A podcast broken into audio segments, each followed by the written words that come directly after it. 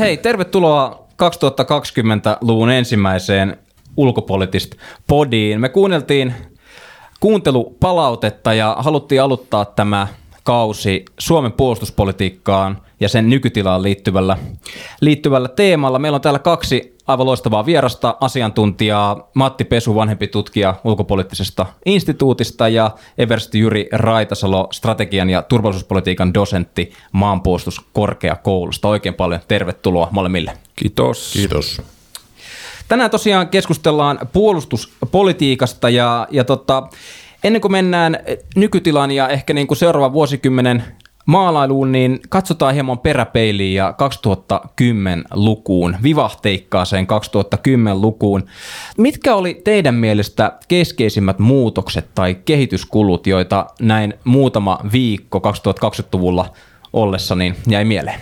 No jos muuta kysytään, mä oon ulkopolitiikan tutkija, joka on tota, vähän jo eksynyt puolustuspolitiikan puolella ja tässä on niin kuin, pakko nostaa se elementti, missä ulkopolitiikka on engännyt puolustuspolitiikan tontille tai puolustuspolitiikka on engännyt ulkopolitiikan tontille, eli tuo kansainvälinen dimensio ja sen, sen kasvu ja vähän se fokuksen muuttuminen en, enemmän tänne niin kuin meidän niin kansalliseen puolustukseen ja, ja tänne Pohjois-Eurooppaan, niin mä, mä varmaan nostasin, nostasin sen. Mm-hmm. Mitäs Jyri? Joo, musta Matin pointti on ihan, ihan totta, että jos katsoo taaksepäin, niin kyllä viimeisten vuosia, vuosikymmenen aikana aika paljon tämä tämmöinen puolustusyhteistyöhön liittyvä kansainvälinen dimensio on lisääntynyt on, on uusia foorumeja, uusia tapoja tehdä yhteistyötä ja, ja monella maalla Euroopassa on, on intressi tehdä enemmän yhteistyötä ja tämä on nähty viimeisten vuosien aikana. Mutta mä nostaisin tähän samaan, samaan ikään kuin kategoriaan kaksi muuta asiakokonaisuutta. Ensimmäinen on se, voisi sanoa meidän pitkän aikavälin puolustuksen sydän, ö, oma puolustuskyky. Ja sitähän me on tietysti rakennettu vuosikymmeniä, ja se on siinä mielessä, niin kuin, siinä ei kauheasti muutoksia. Mutta viimeisen kymmenen vuoden aikana minusta yksi tämmöinen muutos tapahtui tässäkin, ja se on se, että me ollaan aika paljon siirrytty viimeisten vuosien aikana puolustusvoimien kehittämisessä siitä, että, että me ollaan puolustusvoimat oli aika pitkään aika lailla kouluttavassa moodissa. Ja viimeiset viisi vuotta noin suurin piirtein tätä moodia on käännetty enemmän, että se on valmiusorganisaatio nimenomaan vastaamaan tuon turvallisuusympäristön kehitystä. Ja mm. tämä on, tämä on niin iso iso meidän oman kansallisen puolustuksen kyvyn näkökulman, voisi sanoa jossakin määrin korjaaminen tai, tai viilaaminen. Ja sitten ehkä toinen tämmöinen isompi asiakokonaisuus liittyy myös tähän viranomaisyhteistyöhön. Me ollaan puhuttu Euroopassa, länsimaissa paljon hybridiuhista vuoden 2014 jälkeen. Ja, ja tässä mielessä sanon kyllä, että myös suomalaiseen keskusteluun ja suomalaiseen viranomaistoimintaan tämmöinen meidän oma vanha perinteinen kokonaisturvallisuuden toimintamallin viilaaminen vastaamaan tämän päivän uhkakuvia, uhkakirjastoa, niin se on myös yksi sellainen tekijä, että viranomaiset tekee vielä enemmän ja tietoisemmin yhteistä suunnittelua, harjoittelua ja varautumista. Että se on minusta toinen, toinen pointti. Niin osittain vähän täydentäen lainsäädännön tuota saralla. Meillähän on nyt tapahtunut paljon ja, ja on, on tämä laki kansainvälisen avun antamista vastaanottamista, mikä liittyy tähän puolustustyöhön, mutta on myös sitten esimerkiksi tiedustelulait ja koko joukko muita lainsäädännöllisiä muutoksia, mitä tässä on, tässä on erityisesti sitten niin sanotun turvallisuusympäristön muuttumisen jälkeen tehty. Tämä on hyvä pointti, koska, koska puhutaan, puhutaan resursseista, niin lainsäädännön kehittäminen on minusta varmaan halvimpia tapoja tuoda lisää resursseja meidän, meidän, meidän varautumisjärjestelmään. Jos katsoo puolustusta, niin esimerkiksi pelkästään se, että me ollaan otettu käyttöön kertausharjoitukset valmiudellisena to- toimintana. Voidaan valmiudellisesta syystä kutsua reserviläisiä välittömästi kertausharjoituksiin. Tämmöistä meillä ei ollut aikaisemmin käytössä, että se ei, se ei maksa juuri mitään, mutta se antaa uusia kykyjä meidän nopeasti käyttöön. Mm. No jos ajatellaan vuotta tai vuosikymmentä, 2010-2010, niin tämä on Matille tämä kysymys, niin oliko se tutkijan näkökulmasta tylsä vuosikymmen? No ei, ei, ei se ollut ja, ja mitä oikeastaan niin pidemmälle mentiin, niin sitä enemmän sattui ja tapahtui, että no sinänsä tutkija, kansalaisen näkökulmasta niin asiat, jotka huolestuttaa, niin toki ne huolestuttaa tutkijaakin, mutta siinä se sitten niin kuin tuo myös tutkijan työhön kyllä lisää, lisää suolaa ja, ja, ja selitettävää ja tuntuu, että niin kuin tarve ihmisille, jotka, jotka tota maailmaa, maailman touhuja pukee sanoiksi ja yrittää vähän niin kuin yksinkertaistaa, niin, niin kysyntää riittää ja se on tietysti hyvä. Mm. Onko tämä puolustuspolitiikka, jos me ajatellaan niin ulko- ja turvallisuuspolitiikkaa keskusteluna ja sitten puolustuspolitiikkaa keskusteluna, niin onko puolustuspolitiikka tällainen äh, sisar, josta ei puhuta hirveästi julkisesti? Onko se sellainen vähän niin kuin vaiettu, vaiettu asia, mistä, mikä yritetään häivyttää taustalle? Mun mielestä se kyllä ei ole, ei tänä päivänä, eikä itse asiassa ei ollut edes kylmän sodan aikana, vaan kyllähän meillä puolustuksella, silloin puhuttiin pelkästään kansallista puolustuksesta, sillä oli ihan, ihan oma roolinsa turvallisuuspolitiikan osana. Et, et kyllä mun mielestä jo niin kuin voisi sanoa vaikeina aikoina kylmän sodan ikään kuin lännen ja idän puristuksessa puolustuksella oli oma roolinsa, ja, ja sen jälkeen, kun kylmästä päättyi, niin musta on ikään kuin tämä tilanne on vielä enemmän normalisoitunut. Musta puolustuksesta voidaan puhua ihan tota avoimesti, ja, ja tänä päivänä ainakin itse koen, että on hyvin paljon kysyntää keskustelulle puolustuksesta, puolustuskyvystä, puolustuspolitiikasta. Mm. No oliko sulla Matti tähän? Niin mä oon ihan samaa mieltä, että mä sinänsä erottaisi tota ulkopolitiikan raidetta ja puolustuspolitiikan raidetta, mitä tulee siihen, että miten niistä keskustellaan. Et meillä on yleensä semmoinen traditio ja tapa Suomessa, että puhutaan tavalla, joka ei kauheasti keikuta venettä. Meillä on semmoinen konsensushakunen hakunen, tota, ilmapiiri ja se on ihan fine, mutta se koskee sekä mun mielestä puolustuspolitiikkaa että ulkopolitiikkaa. Jos mietitään otsikoita puolustuspolitiikan näkökulmasta, niin ainakin omaan silmään tuossa kun tein taustatutkimusta jaksoon liittyen, niin Ruotsi vilahteli siellä usein. Miksi? No tässä on viimeisen reilun viiden vuoden aikana nyt otettu syvää, syviä yhteistyön askelia kaikissa puolustushaaroissa ja, ja tota, tainnut yllättää ihmiset täällä tota, Suomessa ja sitten, sitten Ruotsissakin, että asiat on, asiat on luistanut niin, niin hyvin ja nythän tässä ennen joulua niin, niin saatiin taas uusi, uusi merkki siitä, miten, miten yhteistyö on edennyt, kun allekirjoittiin tämä strateginen konsepti. Kertooko Jyri siitä lisää? Niin, mun mielestä tässä on tosiaan kaksi juttua Ruotsin keskustelussa. Toinen on tämä nimenomaan meidän Ruotsin kanssa tekemä lisääntyvässä määrin tekevä ja syvenevä puolustusyhteistyö, mikä on meille molemmille hyödyllistä. Toinen ehkä keskustelu, mitä me ollaan Ruotsista käyty ja Ruotsin, Ruotsin kuunneltu myös Ruotsissa käytävää keskustelua on se, että millä tavalla he ovat ikään kuin muuttaneet näkökulmaansa puolustukseen viimeisen viiden vuoden aikana. Ja musta on siinä mielessä tämä, että ne päätökset, mitä Ruotsissa tehtiin kylmän sodan päättymisen jälkeen, ne oli eri, hyvin erilaisia kuin meillä Suomessa. Ja nyt tässä niin suom- suomalaistakin keskustelua, ja tämä, Suomesta katsottuna, niin se mitä Ruotsi tänään tekee puolustuksella, niin se on ehkä, ehkä helpommin ymmärrettävä meidän puolustuksen pitkän tradition valossa. Mm. No, jos me ajatellaan niitä, mennään vielä, pysytään tässä Ruotsissa, niin, niin, niin keskeisiä hyötyjä tällaista syvenevästä yhteistyöstä.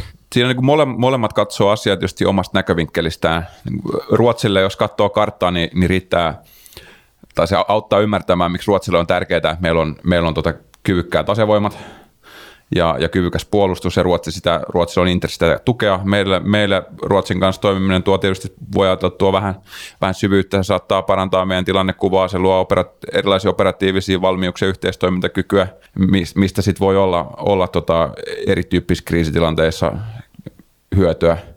Että tässä nyt on jotain niin konkreettisia mm. intressejä. usein ehkä Ruotsissa puhutaan vähän se vähättelevän sävyyn, että, että juu, että no mehän ollaan vaan tämmöinen puskuri, puskurivaltio heille. No siinä on niin totta toinen puoli, mutta se, että meillä on puskuri, tämä tietty asema siinä tota, Venäjän ja, ja Ruotsin välissä, niin mun mielestä antaa Ruotsilla aika ison insentiivin tukea. Ja sitten toisaalta pitää muistaa, että Ruotsi on iso maa ja se jatkuu vielä 500 kilometriä, 600 kilometriä sitten Tukholmasta etelään, niin se, se on taas se niin haavoittuvaisempi alue, mistä meistä ei ole siinä niin paljon iloa. Kyllä minusta on tosi helppo ymmärtää, miksi me tehdään yhteistyötä lisääntyvässä määrin. Kun katson, meillä on kuitenkin molemmilla samalla, samantyyppisiä intressejä. Ja tietysti iso intressi puolustuksen kannalta on se, että me halutaan molemmat lisätä tämän alueen vakautta. Ja se, että meillä on, meillä on olemassa puolustus, joka toimii ja joka ennaltaehkäisee sotilaisia uhkia tässä lähialueella. Kyllä se minusta on meidän molempien selkeä intressi, että ikään kuin sitä yhteistä syytä tehdä puolustusyhteistyötä, niin ei tarvitse kovin syvältä etsiä. 2010-luvulla, niin minkälaista NATO-keskustelua me käytiin ja tuliko sieltä meille jonkinnäköisiä häntiä näin 2020-luvun alkuun? Missä tilanteessa me ollaan niin sanotusti NATO-keskustelussa tällä hetkellä? Tämä on tämä keskustelu keskustelusta. Tämä on, tämä on tietysti mielenkiintoinen juttu. Mä itse olen kyllä ollut sitä mieltä, että tämä keskustelu on ollut aika paljon sitä kyllä ei keskustelua, että pitäisikö liittyä vai eikö pitäisi, ja sitten katsellaan mielipidetiedusteluita, että kuinka moni vastustaa ja kuinka moni on puolesta, ja että siinä mielessä voisi sanoa, että niin kuin, ainakin itse koen niin, että järkevät asia-argumentit puolesta tai vastaan ei ole päässyt oikein oikeuksiinsa koska aika nopeasti ollaan aina haluttu, haluttu tuoda esille se näkökanta, että pitäisikö liittyä vai eikö pitäisi liittyä. Että tässä mielessä kyllä niin itse kaipaisin semmoista rationaalista ja tota, tunnevapaata keskustelua, jossa voitaisiin pohtia näitä syitä, ja, syitä tai seurauksia, mitä tämä NATO-jäsenyys aiheuttaisi, tai se, että ei liitytä NATOon. Mun mielestä sitä, sitä kaipaisin ehkä enemmän ja, ja ehkä vähemmän aina suoraan sitä, että kuinka moni vastustaa ja kuinka moni on puolesta. Joo, se on ollut ehkä semmoinen tietyn tyyppinen sykli, missä on aina, aina menty kerran ympäri ja, ja tota, se ei aina, argumentti ei kauheasti muutu, mutta nyt meillä on niin kuin meidän politiikka muuttunut sen verran, me de facto ollaan omaksuttu meidän linjaksi nyt viimeisen muutaman vuoden aikana, puolikkaan vuosikymmenen aikana, niin, niin liittopolitiikan periaatteita tietyssä mielessä. Ja se hiukan ehkä vaikuttaa siihen, että, että keskustelu voisi siirtyä siihen, mikä nyt on se, mikä on se lisäarvo, jota jäsenyys tähän nykypolitiikkaan toisi, joka on intressiperusteista ja nähdäkseni hyvin vahvaa, koska tämä nykyinen, nykyistä status quo on nähdäkseni tuotaan sekä meillä että tuolla tota, sitten isoissa tota, Naton, Naton pääkaupungeissa, sanotaanko näin, ja, ja Brysselissä Naton, Naton tota, päämajassa. että se, sitä pitäisi ehkä suhteuttaa tähän nykytilanteeseen ja, ja siihen, että kuinka, kuinka paljon siellä taustalla on asiat muuttunut, ja se pitäisi heijastua myös meidän NATO-keskustelussa, että tämä vuod- nyt ollaan vuodessa 2020 ja se ei ole enää vuoden 2005 argumentit ei päde. Mm. Luuletteko, että tässä, tässä tota, tämä NATO-keskustelu pullahtaisi, ää, varsinkin nyt kun ajatellaan ulko- ja turvallisuuspoliittista ja puolustuspoliittista selontekoa tai puolustusselontekoa? No, itse aisti, että tässä on, meillä on muotoutunut semmoinen uudenlainen konsensus, josta vähän viitattiinkin, ja mä en usko, enkä näe oikein voimia, jotka, jotka tota, NATO-keskustelu oikein niin kuin tosissaan yrittäisi meillä saada aikaan, että siinä on aika, aika vähän semmoista työntöä. Ei meillä ole koskaan ollut kovin paljon ja eikä sitä ole sellainen tosissaan ajettu agendalle ja mä jotenkin näkisin, että nyt, nyt sitä tehdään ehkä niin kuin vielä vähemmän. Joo, kyllä mä olen ihan täysin samaa mieltä, että ei tässä semmoisia erityisiä painavia syitä tai kysyntää tälle keskustelulle ole, joten ei ole, en usko, että tässä on kovin suurta intressiryhmää, joka lähtee tätä keskustelua voimakkaasti ajamaan, ainakaan tuossa lähitulevaisuudessa. Mm. No tota, valmistelut on käynnissä äh, Suomen seuraavien ulko- ja turvallisuuspoliittisen sekä sitten puolustusselonteon osalta, niin, niin, niin seuraava osio olisi todella mielenkiintoista kuulla siitä tilannekuvasta, että, että minkä pohjalta vaikkakin tätä esimerkiksi puolustusselontekoa laaditaan. No tässä voi sanoa, että tämä jo tavaksi tullut tapa puhua meidän turvallisuusympäristöstä, niin että se turvallisuusympäristö on muuttunut. Meillä on ikään kuin tuota palannut tämmöiset vähän perinteisemmät sotilaalliset uhat näin puolustuksen kannalta – Eurooppaa, ne määrittää enemmän määrin lännen ja, ja Venäjän välisiä suhteita. Ja sen kun vielä kehystää siihen, että tämmöinen suurvaltapoliittinen asetelma, Yhdysvallat, Kiina, Venäjä, tällä hetkellä on tämmöinen maailmanpolitiikan keskiössä ja mi- miten se näyttäytyy eri, eri maantieteellisillä alueilla, niin, niin kyllähän tässä on tota sinne mielessä kuin mielenkiintoista ja voisi sanoa osittain jopa vaikeat ajat, että, että tilanne on, on voisi sanoa vaikeampi kuin se oli, oli kylmän sodan päättymisen jälkeen parinkymmenen vuoteen. Mm. Tilanne on kireempi ja tämmöisessä tilanteessa tietenkin niin poliittisten linjausten tekeminen, niin, niin se, on, se on tärkeää hommaa ja siinä pitää aina muistaa, että kun tilanne on hankalampi, niin se tarkoittaa myös, pitää jollakin tavalla sitoa resursseja tähän, tähän toimintaan eri tavalla kuin aikaisemmin. Mm. No toimittaa kysymys, kohdistuuko Suomeen minkäänlaista puolustuspoliittista tai tällaista uhkaa tällä hetkellä? No musta Suomessa, Suomeen ei kohdistu siis suoraa tai välitöntä sotilaallista tai muuta turvallisuusuhkaa, mutta sanoisin näin, että, että se yksi syy, miksi näin on, on se, että meillä on varsin hyvä ulko- ja turvallisuuspoliittinen linja ja meillä on kohtuullisen hyvät puolustukseen liittyvät kyvyt. Että kyllä nämä niin on omia, meillä on kohtuulliset hyvät välineet pärjätä tässä, tässä maailmassa, missä me tänä päivänä eletään. Ja, ja se on minusta oikeastaan myös hyvä tässä taustalla pitää mielessä, että tuossa vielä kymmenen vuotta sitten niin moni oli, oli olla eri mieltä, että minkälaista puolustusta meille pitäisi kehittää. Ja, ja mietittiin, että me ollaan ikään kuin hieman vanhakantaisia tämmöisen globalisoituvan maailman uusien uhkien torjunnassa, kun meillä, meillä kuitenkin vielä ylläpidettiin tämmöistä suuremman asevoiman kokoa ja, pidettiin isoa puolustuskykyä yllä. Et mun mielestä tässä, tässä mielessä kyllä niin tämän päivän maailmassa niin meillä on kohtuullisen hyvät välineet eurooppalaiset tarkasteltuna pärjätä tässä tilanteessa.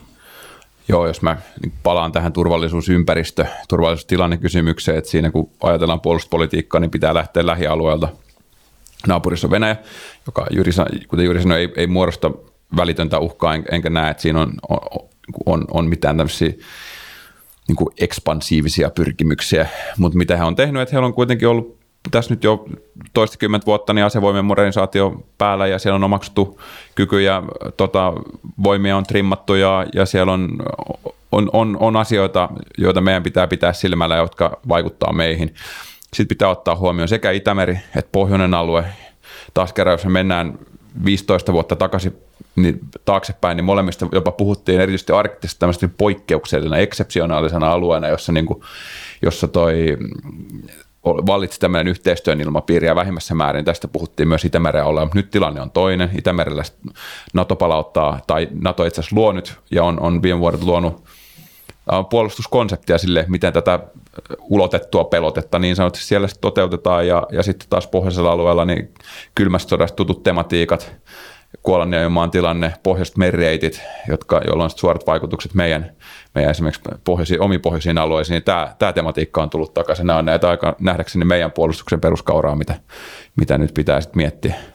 No se on just näin, ja se mikä tässä myös näkyy on se, että tämmöinen puolustukseen liittyvä, puolustuspolitiikkaan liittyvä asia, että, että kuitenkin tässä on pitkän aikavälin toiminnasta kyse, että eihän tässä niin ympärillä, voi sanoa sotilaisiin kykyihin liittyen mitään mullistuksia ole tapahtunut, mutta se isoin mullistus oli nimenomaan se, että tuli tämä voi sanoa, poliittisen vastakkainasettelun tilanne Venäjän ja länsimaiden välillä, ja se tarkoittaa sitä, että ne, ne kyvyt, mitkä tässä on aikaisemminkin ympärillä ollut, ne saa aivan uuden merkityksen. Ja, ja se on musta se iso juttu. Vähitellen Venäjä modernisoi, NATO rakentaa ö, omaa puolustustaan, ja, ja siinä ohessa tietysti Suomi koko ajan kehittää sitä, sitä puolustuskykyä, mikä meillä on. Pari, mm. pari kolme prosenttia vuodessa kyetään luomaan ikään kuin uutta kykyä sitä kokonaiskyvystä.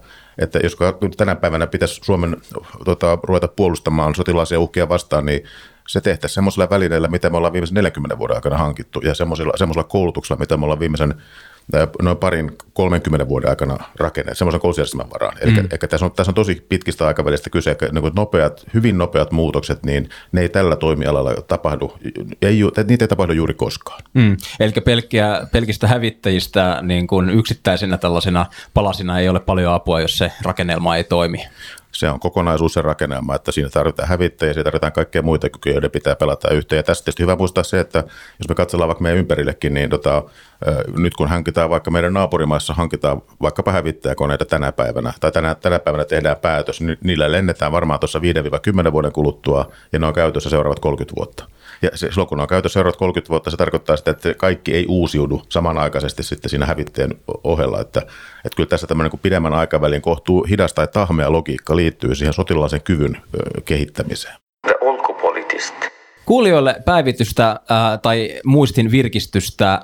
Mitkä ovat keskeisimmät puolustushankinnat tällä hetkellä, missä, missä Suomi on mukana? Jos mä aloitan tästä, niin meillähän on meneillään tällä hetkellä kaksi tämmöistä, puhutaan strategisista suorituskykyhankkeista, kaksi isoa hankintaa merivoimille, Pohjanmaan luokan neljä korvettia, monitoimikorvettia, siitä hankintapäätös on jo tehty, vähän toista miljardia euroa. Ja sitten meillä on ilmavoimille Hornet, nykyistä Hornet-hävittäjien suorituskyvyn korvaaminen, niin sanottu HX-hanke, mikä parhaillaankin tässä ollaan just testaamassa. Eri tarjoajien konevaihtoehtoja suuruusluokkana 70 miljardia euroa – ja, ja, ja koneita pitäisi ruveta tulemaan tuossa tämän vuosikymmenen puolivälissä. Mutta mut näiden ohessa haluaisin sanoa, että, että jatkuvasti tehdään niin pitkäjänteistä kehittämistyötä sadoilla miljoonilla euroilla vuodessa, joilla hankitaan kykyä maavoimille, logistiikkaan, vaikuttamiseen, kybertoimintaympäristöön ja niin edespäin. Eli usein puhutaan paljon näistä, näistä lentokoneista ja, ja, ja sitten meidän taistelualuksista merivoimille, mutta siinä ohessa tehdään paljon muuta, mutta sitä ei kannata unohtaa. Että tässä, just tässä hankinnoissa näkyy, näkyy se, viime vuosien hankinnoissa, nyt en puhu tulevista hankinnoista sinänsä, niin, niin on nähnyt se, miten kuitenkin ketterästi Suomenkin kokoinen toimija pystyy reagoimaan, vaikka se, miten ollaan seurattu, miten Ukrainan sota on edennyt ja, ja mitä kykyjä siellä on käytetty. Ja sitten meillä on äkkiä arvi, arvioitu vaikka mikä rooli tykistöllä siellä on, tänne on hankittu vasta ty, tykistötutkija ja, ja tota, uusia haupitseja ja, ja näin. Ja tämä on se, näin on niin kuin, ehkä jääneiden isojen strategisten hankkeiden varjoa joskus, mutta on, on aika yllättävänkin tärkeää kuitenkin. Mm. Tuossa Iranin ja Jenkien tuota välisen tällaisen diplomaattisen äh, Shakin äh, jälkeen tai sen timmellyksessä tuli tällaisia niin lausahduksia esiin, että, että voimapolitiikka on jälleen palannut tai se on nostanut, nostanut niin koipeaan ylös. Äh, onko se nyt taas palannut vai onko se itse asiassa jatkuvasti läsnä? Mä oon itse sitä mieltä, että tässä on, nyt siis katsoo läntistä turvallisuuspoliittista kielenkäyttöä, niin puhutaan paljon suurvaltakamppailusta ja nimenomaan voimapolitiikan paluusta. Ja nyt on ollut tämmöinen paradigman muutos ja ehkä näin, mutta mä jotenkin tokkopa Pekingissä tai Moskovassa asia ihan nähdään. Meillä on vaan ehkä meillä nimenomaan ma- ma- tota maailmankuva muuttunut ja siinä niin kuin alettu katsoa meidän omia toimia ja myös meidän kil- mahdollisten kilpailijoiden toimia niin kilpailumisessa valossa. Että se on enemmän näkökulmakysymys ehkä kuin se, että kyllähän maailmanpolitiikka on aina ollut enemmän tai vähemmän rumaa, eikä se ole poistunut, poistunut tota, tämän kylmän sodan, välittömän kylmän sodan jälkeisen ajan ehkä niin kuin suotuisamman näköisessä tur- turvallisuusympäristössä. Mä oon tässä kyllä Matin kanssa täysin samaa mieltä, että, että kyllä se voisi olla iso osa, iso osa siitä puheesta, että voimapolitiikka tekee paluuta musta länsimaissa tänä päivänä johtuu siitä, että, että meidän, tämä monessa länsimaassa se näkökulma muuttui kylmän sodan jälkeen. Meillä oli aika aika voimakas muutos siitä, että, että kun kylmä sota päättyy, että nyt siirrytään tämmöiseen yhteistyövaraisemman turvallisuuden aikaan globalisoituvassa, keskinäisriippuvuuteen perustuvassa uudessa maailmanjärjestyksessä, ja että ikään kuin nämä vanhat sotilastuhat katosi. Venäjä, Venäjä oli erittäin heikossa tilanteessa 90-luvulla ja seuraavalla vuosikymmenellä, ja Kiina vasta voisi sanoa keräsi voimaa vastaavasti tämä toinen puoli, minkä myös Matti nosti esille, on tärkeää muistaa se, että jos me katsotaan vaikka mitä länsimaat on tehnyt ja esimerkiksi Yhdysvallat, ne on aikamoisia voimapoliittisia suoritteita tässä viimeiset parikymmentä vuotta. Sota Afganistanissa jatkuu edelleen kohta kaksi vuosikymmentä täynnä. Irakin sota vuonna 2003 niitä seurannaisvaikutuksia vielä hoidetaan tässä pitkään tulevien vuosien aikana. Et, et kyllä, varmasti, kyllä varmasti, jos katselee länsimaiden toimintaa ei-länsimaisin silmin, niin kyllä voimapolitiikka kuvastaa myös sitä, mitä länsimaat on tehnyt. Mm. No jos ajatellaan tätä tilannekuvaa, mitä maalla sitten hyvin mielenkiintoisia poitteja nositte esille, niin palataan Suomen puolustuspolitiikkaan ja tähän puolustuskykyyn, niin olemmeko, ne, olemmeko me valmiita niin kuin tämän uuden ajan niin sanotusti uhkiin? No minun mielestä ollaan. Ja, ja tota, mun mielestä voisi sanoa, että tämä maailma, mikä me nyt kohdataan tässä, että on, on kiristynyt tilanne ja sotilaista voimaa käytetään aikaisempaa useammin meidän lähialueella, sen käytöstä puhutaan enemmän, jopa, jopa ydinaseista puhutaan enemmän kuin aikaisemmin, niin mun mielestä tämä on sen tyyppinen maailma, joka on ollut siinä taustalla, kun me ollaan meidän puolustusta kehitetty kaikki nämä vuosi, vuodet ja vuosikymmenet. Et siinä mielessä mun mielestä niin meillä Suomessa ei ole mitään erityistä tarvetta olla erityisen huolissaan, mutta minusta meidän pitää vain jatkaa määrätietoista työtä, koska tämä on hitaasti etenevä toimiala, että välivuosia ei voi pitää, mutta ei tässä mun mielestä ei ole ollut tarvetta äkkiliikkeelle. Ne, ne semmoiset ikään kuin korjausliikkeet tai hienosäädöt musta on tehty merkittäviltä osin, mitä tässä on tarvittu. Se liittyy tähän valmiuteen mun mielestä. Ja sitten, niin kuin tuossa Matti mainitsi, niin tietenkin aina pitää katsoa, että minkälaisia kalustohankintoja tehdään ja kuinka paljon resursseja sidotaan sitten tämän puolustuksen kehittämiseen. Suomen puolustuspolitiikkaa ja turvallisuuspolitiikkaa laajemminkin on kuitenkin kylmän sodan lopunkin jälkeen ohjannut vähän semmoinen kyyniskonservatiivinen maailmankuva, ja me ollaan sen ohjaamana pidetty puol- pe- puolustuksen perusprinsiipeistä kiinni ja jatku- jatkuvasti kehitetty meidän kokonaisturvallisuusjärjestelmää, mikä on ollut kaukaa viisasta. Ja itse asiassa me ollaan nyt, vaikka ollaan pieni toimija ja, ja joudutaan painiin erilaisten epäsymmetrioiden kanssa ja, ja näin, mutta meillä on kuitenkin yhteiskuntamalli ja, ja järjestelmä, joka on aika, aika hyvä, jopa avantgardea, koska täällähän harva se viikko delegaatio eri pääkaupungeista ja muualta katsomassa, miten hommat täällä tehdään. Kuitenkin semmoinen niin ala, missä niin, mihin, minkä sortin itsetyytyväisyyteen ei, ei mun mielestä ole varaa. Että se on jo vaarallista, jos me aletaan olla liian tyytyväisiä meidän systeemiin, koska sitten kuitenkin aina on heikkouksia ja sokeita pisteitä ja näin. Mä oon tästä, tästä samaa mieltä, että ei kannata henkseleitä paukutella, mutta se tietysti ehkä myös toisaalta, että aika paljon uhkapuhe nykyään menee mediassa läpi ja siinä mielessä toisaalta on myös hyvä rauhoitella kansalaisia, jotka on kovin huolestunut monista eri uhista. Että kyllä, meillä on semmoinen turvallisuusympäristö, missä on paljon erilaisia uhkakuvia, mutta sitä vartenhan meillä on erilaiset viranomaiset, elinkeinoelämä ja, ja voisi olla kolmas sektori varautunut näihin uhkakuviin jo, jo vuosia ja itse asiassa vuosikymmeniä. Että tässä mielessä nämä on noussut voimakkaammin esiin nämä uhkakuvat, mutta, mutta ne, ne eivät ikään kuin, niin kuin, niihin ei vastata tyhjältä pöydältä. Tota, tässä on käynnissä myös parlamentaarinen selvitystyö asevelvollisuuden kehittämisestä, tai on alkuvuodessa käynnistymässä, ja, ja näin yleinen ehkä niin kuin ajatus siitä ylipäätään asevelvollisuudesta Suomessa, niin se, se taitaa olla niin, että konsensus kansassa on, että se on hyvä asia ja se näin pitää, näin pitää ollakin. Ja, ja nyt kun tätä selvitystyötä lähdetään, lähdetään tekemään, niin onko, onko jotain erityistä teidän mielestä, jota pitäisi viilata? No mun mielestä tässä on tietysti hyvä, että se on, voisi sanoa tässä selvitystyön tässä parlamentaarisen komitean toiminnassa, mikä hallitusohjelmastakaan ilmi, siinä on tämä asevelvollisuuden kehittäminen ja toinen puoli on maa, toinen laajempi kysymys maanpuolustusvelvollisuuden täyttämisestä, koska jokainen suomalainen on maanpuolustusvelvollinen ja, ja sitten tietysti osa kansasta, ehkä miehet 18-60-vuotiaat on, on asevelvollisia. Niin musta tässä on niin kaksi, kaksi tämmöistä isoa kysymystä, josta on hyvä keskustella. Ja se, mä itse näen tämän, tämän tota parlamentaarisen komitean työn, niin kuin se, se fasilitoi sellaista keskustelua, millä mä itse koen, että meidän yhteiskunnassa on tilausta Eli millä tavalla kansalaiset voivat kontribuoida tai heidän pitäisi kontribuoida yhteisen hyvän tai yhteisen turvallisuuden eteen. Ja tämä ei ole pelkästään siis sotilaallinen kysymys.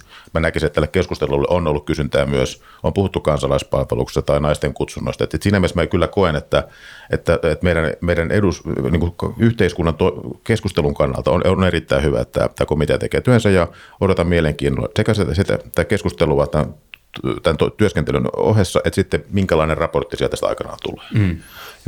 Yleisemmällä tasolla kommentoin niin asevelvollisuus tai asevelvollisuusarmeijahan on meillä va- instrumentti, vaikka se on saanut instrumentteja isompia piirteitä. Ja se instrumentin elinvoima ja perusteet on siinä, että meillä on, ja legitimiteetin lähde on maanpuolustustahto, että meillä on, meillä on ihmiset, jotka, jotka haluaa puolustaa maata ja se, että meillä on meidän poliittinen taso ja poliittiset päättäjät on herkkiä niille viesteille, mitä kuitenkin meille niin elintärkeiden tähän meidän elintärkeäseen instrumenttiin liittyen, se on hyvä, että niitä seurataan ja meillä kuitenkin pitää jatkuvasti seurata, että, a, että ihmiset tuntee, että he, he jollain tasolla voi mielekkäästi kontribuoida tähän tota, tehtävään ja se, että meillä tämän yritetään mahdollisimman hyvin pitää myös tämän asevelvollisuusinstrumentin legitimiteettiä yllä. Mm. Niin, jos suomalaista kysytään, niin kun vuosittain kysytäänkin, että, että jos tulisi sotilainen kriisi, niin pitäisikö puolustautua sotilaallisesti myös niissä tilanteissa, missä, missä lopputulos on epävarma, että voisi käydä jopa huonosti. Niin valtaosa kansasta, sitä suurisuusluokkaa 70-75 prosenttia sitä, että pitäisi. Ja sitten kun kysytään vielä toinen kysymys, että, että kontribuoisitko itse tämmöiseen puolustusoperaatioon niillä kyvillä, mitä itselläsi on, niin yli, yli 80 prosenttia on vastannut aina että, että kyllä kontribuoisin, olisin valmis omilla kyvyillä ja taidoilla tukemaan tämmöistä maanpuolustustehtävää. Että kyllä tässä mielessä niin meillä on aika iso voimanlähde yhteiskunnassa ja mun mielestä sitä pitää vaalia ja siksi tämä komiteatyö on mun mielestä tärkeä. Mm. Ehkä niin nopeasanen filosofis, äh, nojatuoli filosofis keskustelu tuosta teemasta. Mä mietin, että kun ne luvut ovat noin korkeita, tässä aikaisemmin keskusteltiin nopeasti tästä samasta teemasta, mutta ehkä niin kuin olisi hyvä kuulla teiltä, että johtuuko tämä meidän historian painolastista vai, vai onko meidän yhteiskunta yksinkertaisesti niin tietyllä tavalla niin kuin kova, tai se sydän, se, se, se niin kuin tietyllä tavalla se runko niin, niin tiivis, että me pysytään vielä tässäkin maailmanajassa olemaan niin kuin näin yhtämielisiä. Meillä tämmöisessä perushistoriallisessa kertomuksessa ja meidän kansallishistoriallisessa muistissa dominoi konfliktit ja se on osa millä tavalla me tavallaan jaksotetaan meidän historiaa ja, ja tämä pysyy aika hyvin yllä. Tämä näkyy siinä, millä tavalla me vietään itsenäisyyspäivää. Ja sitten toisaalta, kun me, meillä on asevelvollisuusjärjestelmä, niin se on tuttu. Se on tuttu totta kai niille ihmisille, jotka sen käy, mutta sitä kautta se järjestelmä tulee tutus myös siskoille ja, ja, ja vanhe, taas vanhemmille, isovanhemmille. Ja, ja se on jotenkin tämä historiallinen tausta yhdistettynä tämän asian arkipäiväisyyteen on, on aika semmoinen varmaan, mikä kuitenkin pitää, pitää yllä ja se, että on tämä varsin suosittu asevelvollisuusjärjestelmä. Niin kyllä se on, voi sanoa, että tämmöinen suhtautuminen – puolustukseen tai, ja asevelvollisuuteen. Se on osa tämmöistä, osa, meidän, meidän aika yhtenäistä kansallista narratiivia vielä toistaiseksi. Ja, ja jota, niin kuin, se on, se on musta, niin kuin, ja niin kuin mä äsken sanoin, että itse koen, että se on semmoinen erilainen voimanlähde, että eikä pelkästään sotilaallisia uhkia vastaan, vaan, vaan myös tämmöinen ikään kuin yhtenäisyys erinäköisiin, olipa informaation vaikuttamista, mielipiteeseen vaikuttamista, valeuutisia ja niin poispäin, niin mä näkisin, että suomalaisella yhteiskunnalla on paljon vahvuuksia, jotka ei ole ainoastaan tähän, tähän suhtautuminen puolustukseen, vaan myös sellaisia asioita, niin kuin, että meillä on hyvä koulutustaso, joka tarkoittaa sitä, että, että ihmiset ei, ei, ei, dota, tai ovat erittäin kriittisiä myös käyttämänsä informaatiota kohtaan, joka taas musta eräällä tavalla lisää tätä yhteiskunnan resilienssiä niin sanottuja uusia uhkia vastaan. Että musta tässä on niin useampi tekijä yhdistyy tällä hetkellä niin kuin vallitseviin uhkakuviin nähden positiivisella tavalla. Että, tällä hetkellä suomalainen yhteiskunta on aika kriisin sietokykyinen ja, ja siihen kuuluu myös tämä suhtautuminen puolustukseen. Tähän jakson loppuun olisi todella mielenkiintoista kuulla teiltä alukavasta vuosikymmenestä ja tällaista kehityskuluista, mitä meidän kuuntelijat ää, tai mitä meidän kuuntelijoiden kannattaisi erityisesti seurata ja lukea ja pitää niin sanotusti tutkassa. Tuleeko teillä mieleen jotain tällaista puolustuspolitiikkaan liittyvää kehityskulkua? No mä ehkä laittaisin huomioon tuonne laajempaan turvallisuusympäristöön Euroopan turvallisuuteen. Seuraisin Yhdysvaltain suurstrategian muutosta se, miten, miten he siirtää painopisteitä ja mitä, mitä se tarkoittaa Euroopan kannalta ja sitten se, että miten Euroopassa reagoidaan. Eli tässä on, on isot rakenteelliset voimat puskea Yhdysvaltoja ja Aasiaan, mikä ei, vält, mikä ei tarkoita sitä, että Eurooppa on välttämättä edes yksi, mutta se asettaa meille ihan erilaisia velvoitteita ja, ja tot, syitä miettiä asioita yhdessä. Ja tämä, tämän, tämän tota ison tematiikan seuraaminen on ainakin se, mitä, mitä tota, mä aion seurata itse asiassa, mistä mulle palkkaa maksetaan. Erinomasta. Kyllä mä kanssa aloittaisin ulkokehältä ja tässä mielessä niin, niin musta Kiina on mielenkiintoinen seurattava kohde ja niin kuin Matti sanoi, niin suhde Yhdysvaltoihin tulee olla tosi tärkeä. Ja en, en tässä millään tavalla halua maalata mitään uhkakuvia, koska mä näen myös, että, että nyt tämän päivän hyvällä ulko- ja turvallisuuspolitiikalla – niin, niin voidaan, voidaan edistää sellaisen maailmanjärjestyksen syntyä Suomessa ja Euroopassa, joka itse asiassa on vähemmän turvallisuuden, tai turvallisuuden kannalta uhkaava kuin tämän päivän. Ja tässä mä sanon, että Kiina, Kiinaan ei välttämättä pidä suhtautua, niin kuin voisi sanoa, aika, aika tämmöisessä niin tyypillisessä länsimaisessa tällä hetkellä, että, että se, on, se on se tuleva uhka, vai pikemminkin sanoisin, että ilman muuta että ulkopolitiikalla on tässä, homma, tässä alalla paljon tekemistä. Toinen, mitä itse seuraan tietenkin puolustuksen kannalta, on se, että miltä näyttää Venäjän kehitys ja, ja miltä näyttää ei ainoastaan Venäjän asevoimien kehitys, vaan myös venäläisen yhteiskunnan, venäläisen poliittisen järjestelmän stabiilisuuden kehitys. Et, et tässä mielessä niin, tässä on ihan, ihan viime, viime aikoina nähty mielenkiintoisia sisäpoliittisia tapahtumia Venäjällä ja, ja myös mielenkiintoista seurata sitä, että millä tavalla se tulee vaikuttamaan siihen, kuinka Venäjä toimii sotilastrategisesti tai, tai suurstrategisesti. Kiitos paljon. Kiitos. Kiitos.